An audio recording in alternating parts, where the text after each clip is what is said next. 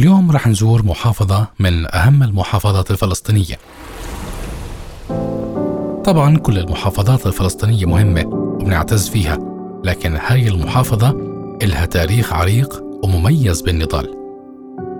تاريخ مش بس تقرأه أو تسمع عنه تاريخ ممكن تشمه وأنت ماشي بشوارعها وبين أحيائها وطرقها ومخيمها.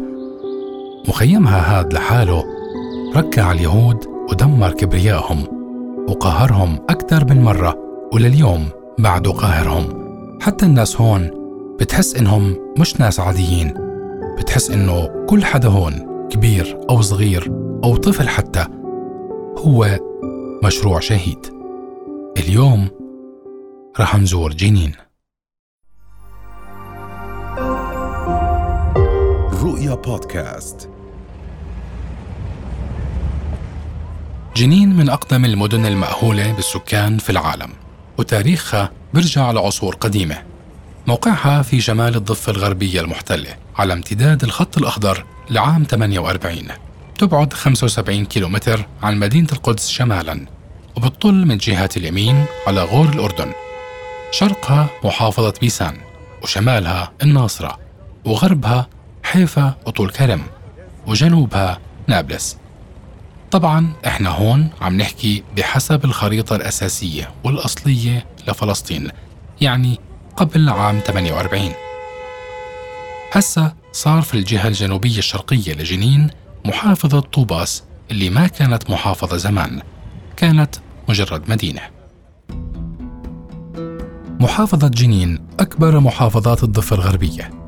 تبلغ مساحتها 583 كيلومتر مربع. يعني حوالي 9.7 بالعشرة بالمية من مساحة الضفة. أما مدينة جنين مركز المحافظة فمساحتها حوالي 37 كيلومتر مربع. عدد سكانها حوالي 63 ألف نسمة. تتألف جنين من 13 بلدية. نذكر منها يعبد وعرابة وقباطية وبرقين واليامون وجبع. زمان قبل النكبة كانت جنين حوالي 70 قرية أو أكثر بس هلأ عددهم انخفض لحوالي 43 قرية. هاي المدن والقرى على مر التاريخ كانت وما زالت شوكة بحلق الاحتلال ولا سيما مخيمها اللي صار أيقونة للصمود والمقاومة. وبرغم كل محاولات الاحتلال لتدميره وهزيمة المقاومين الأبطال اللي فيه إلا أنهم مش قادرين عليه. مخيم جنين أنشئ عام 53 غرب المدينة. وهو ثاني أكبر مخيم في الضفة الغربية بعد مخيم بلاطة. بسكنوا حوالي 12 ألف نسمة بيعيشوا في مساحة كانت عند إنشاء المخيم حوالي 372 دنم وبعدها توسعت وصارت حوالي 473 دنم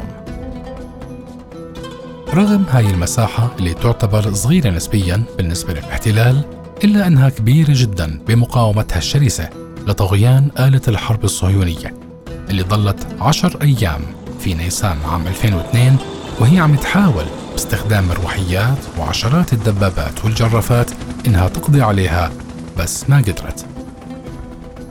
ألف عبوة متفجرة ومئات القنابل ومئات المسلحين تصدوا لجبروت الاحتلال وقتها. هون في المخيم. استشهد خلال الهجوم 58 فلسطيني نصهم مدنيين وانقتل 50 جندي إسرائيلي. مداهمة تانية تمت لجنين مخيمها كمان بعد فرار ستة أسرى من سجن جلبوع في سبتمبر أيلول عام 2021 للبحث عنهم. عملية البحث كلفت الكيان الإسرائيلي 6 ملايين دولار يومياً. وغيرها كتير من الاقتحامات اللي بتنتهي بالفشل في كل مرة أمام هذا المخيم الصامت. هذا المخيم مستحيل يقدروا يدخلوه ببساطة لأن البندقية هون موحدة. يعني كل فصائل المقاومة بتقاتل مع بعض جوا المخيم تحت راية واحدة. لما نحكي عن مدينة جنين وتاريخها النضالي ضد الاحتلال فأكيد لازم نحكي عن محطات مهمة في مقاومة أهل جنين القديمة قدم التاريخ. لما تصدوا لنابليون بونابرت وحرقوا بساتين الزيتون اللي بيعيشوا منها لمنعه من دخول المدينة.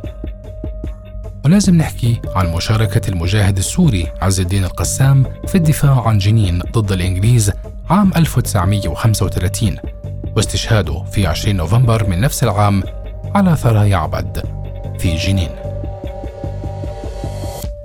فدائيين يا جنين.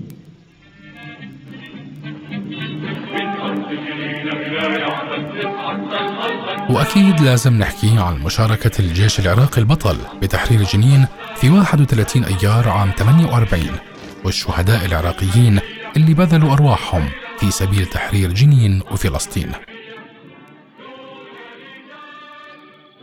استشهد خلال هاي المعركة 56 من جنود الجيش العراقي وتم دفنهم في مقبرة خاصة في جنين. نتصوب شيرين شيرين يا عم شيرين! اسعاف اسعاف كمان من ضمن اللي استشهدوا بسبب الهمجية الإسرائيلية على جنين الإعلامية المعروفة شيرين أبو عاقلة اللي استشهدت أثناء عملها بتغطية اقتحام جنين في عام 2022 برصاصة قناص إسرائيلي. على فكرة الاحتلال الهمجي الإسرائيلي ما بيفرق بين مقاوم ومدني وحتى صحفي. كثير مراسلين استشهدوا أثناء تأدية واجبهم المقدس بنقل الحقيقة للعالم. ومنهم مثلا عائلة المراسل وائل الدحدوح اللي استشهدوا في غزة وغيرهم.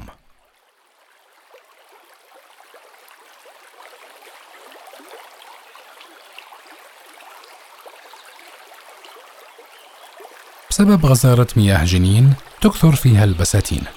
يقال إنه من هون إجا اسمها القديم جانيم بمعنى جنان. ترتفع جنين عن سطح البحر من 125 متر إلى 250 متر. جنين الحالية موجودة على البقعة اللي كانت عليها مدينة عين جانيم الكنعانية واللي بتعني عين الجنان. في العهد الروماني أقيم مكانها قرية اسمها جيناي.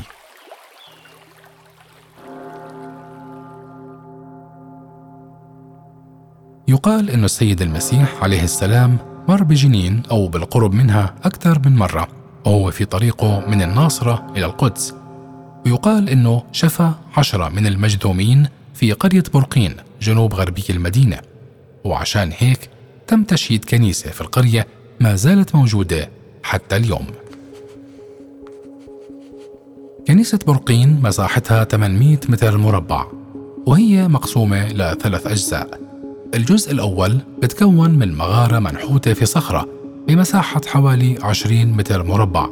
استخدمت لحجر العشرة مرضى المصابين بالبرص. فيها من الأعلى نافذة مدورة يحكى إنها كانت لإنزال الطعام للمرضى المحجورين. الجزء الثاني هو قاعة الكنيسة المبنية من حوالي 1500 عام تقريبا. فيها كرسي المطران المنحوت من الحجارة. هذا القسم مفصول بحواجز في أعلاها 12 نافذة صغيرة ترمز لعدد تلاميذ السيد المسيح. وهون ما بنسمح للنساء بدخولها ولا حتى للسائحات. الجزء الثالث هي مغارة مفتوحة في الركن الشرقي للكنيسة كانت تستخدم كمدرسة لتعليم الأطفال. من معالم جنين كمان الجامع الكبير وسط المدينة.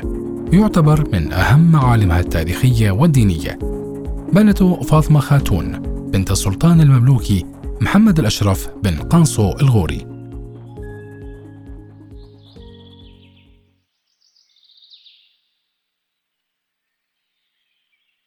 انبنى الجامع على أنقاض مسجد صغير برجع لعهد الخليفة عمر بن الخطاب في فترة مجيئه إلى فلسطين لتسلم مفاتيح القدس بعد فتحها. بتزيد مساحة الجامع حاليا عن ثلاث دنومات وربع.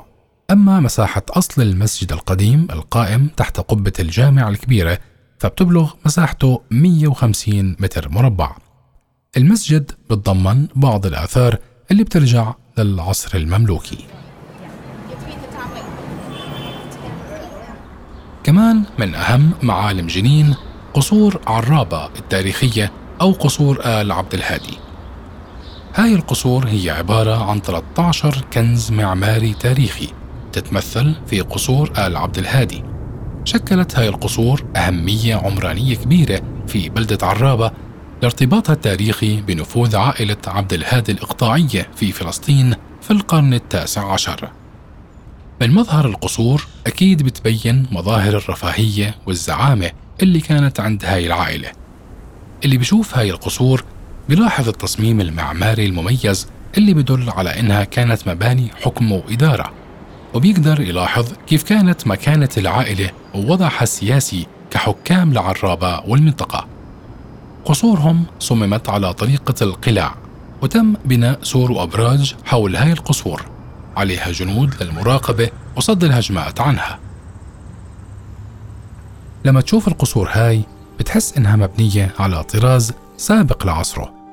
تخيل إنه فيها سجن مثلا وفيها عدة أقسام.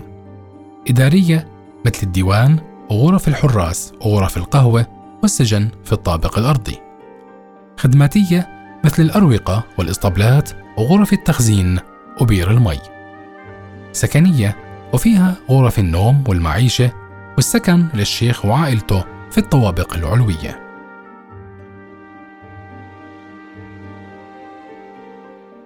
أهل جنين بيشتغلوا في عدة مهن مثلهم مثل باقي أهالي فلسطين بالأعمال الحرة والحرف اليدوية والزراعة. إذا بدك تلبس بيتك حجر فأكيد ما في أحلى من حجر قباطيا المشهور. سهل مرج بن عامر معروف في مجال الزراعة. وطبعا فريك الجنين معروفة ما بدها حكي عنها. إذا بدك تمشي في أسواق وشوارع جنين وبتحب أجواء الأسواق القديمة لازم تزور سوق الصباط القريب من الجامع الكبير اللي حكينا عنه قبل شوي. الصباط كلمة تركية معناها سوق. هون بتلاقي محلات بيع المواد التموينية والمخللات والزيتون والجبنة وغيرها كتير. كمان حلو المشي في شارع أبو بكر أو شارع فلسطين وعند دوار البطيخة.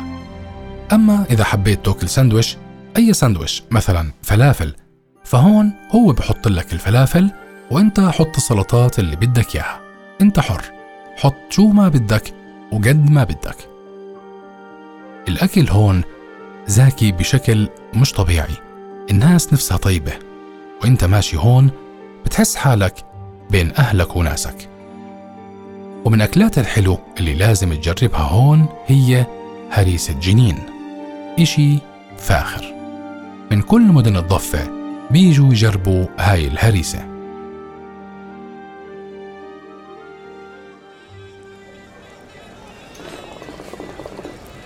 وبعد هالمشي والأكل إذا حبيت تقعد في قهوة تأرجل فأكيد مقهى دمشق مكان تحفة. مقهى قديم. جدرانه وقعدته وأجواءه بتجنن وكتير بتشبه مقاهي دمشق القديمة. بتجمعوا فيه الشباب والأصدقاء ويقضوا فيه وقت كثير ممتع خصوصا على برندات المقهى اللي بتطل على البحرة الموجودة في نص المقهى. على جدران المقهى في لوحات تذكارية عن مناضلين فلسطين وشهدائها وتحف من التراث الفلسطيني. وهيك للأسف خلصت جولتنا الصوتية لليوم في محافظة جنين. على أمل أنه نلتقي فيكم بجولة صوتية جديدة في محافظة تانية من محافظات فلسطين نحكي لكم. إلى اللقاء.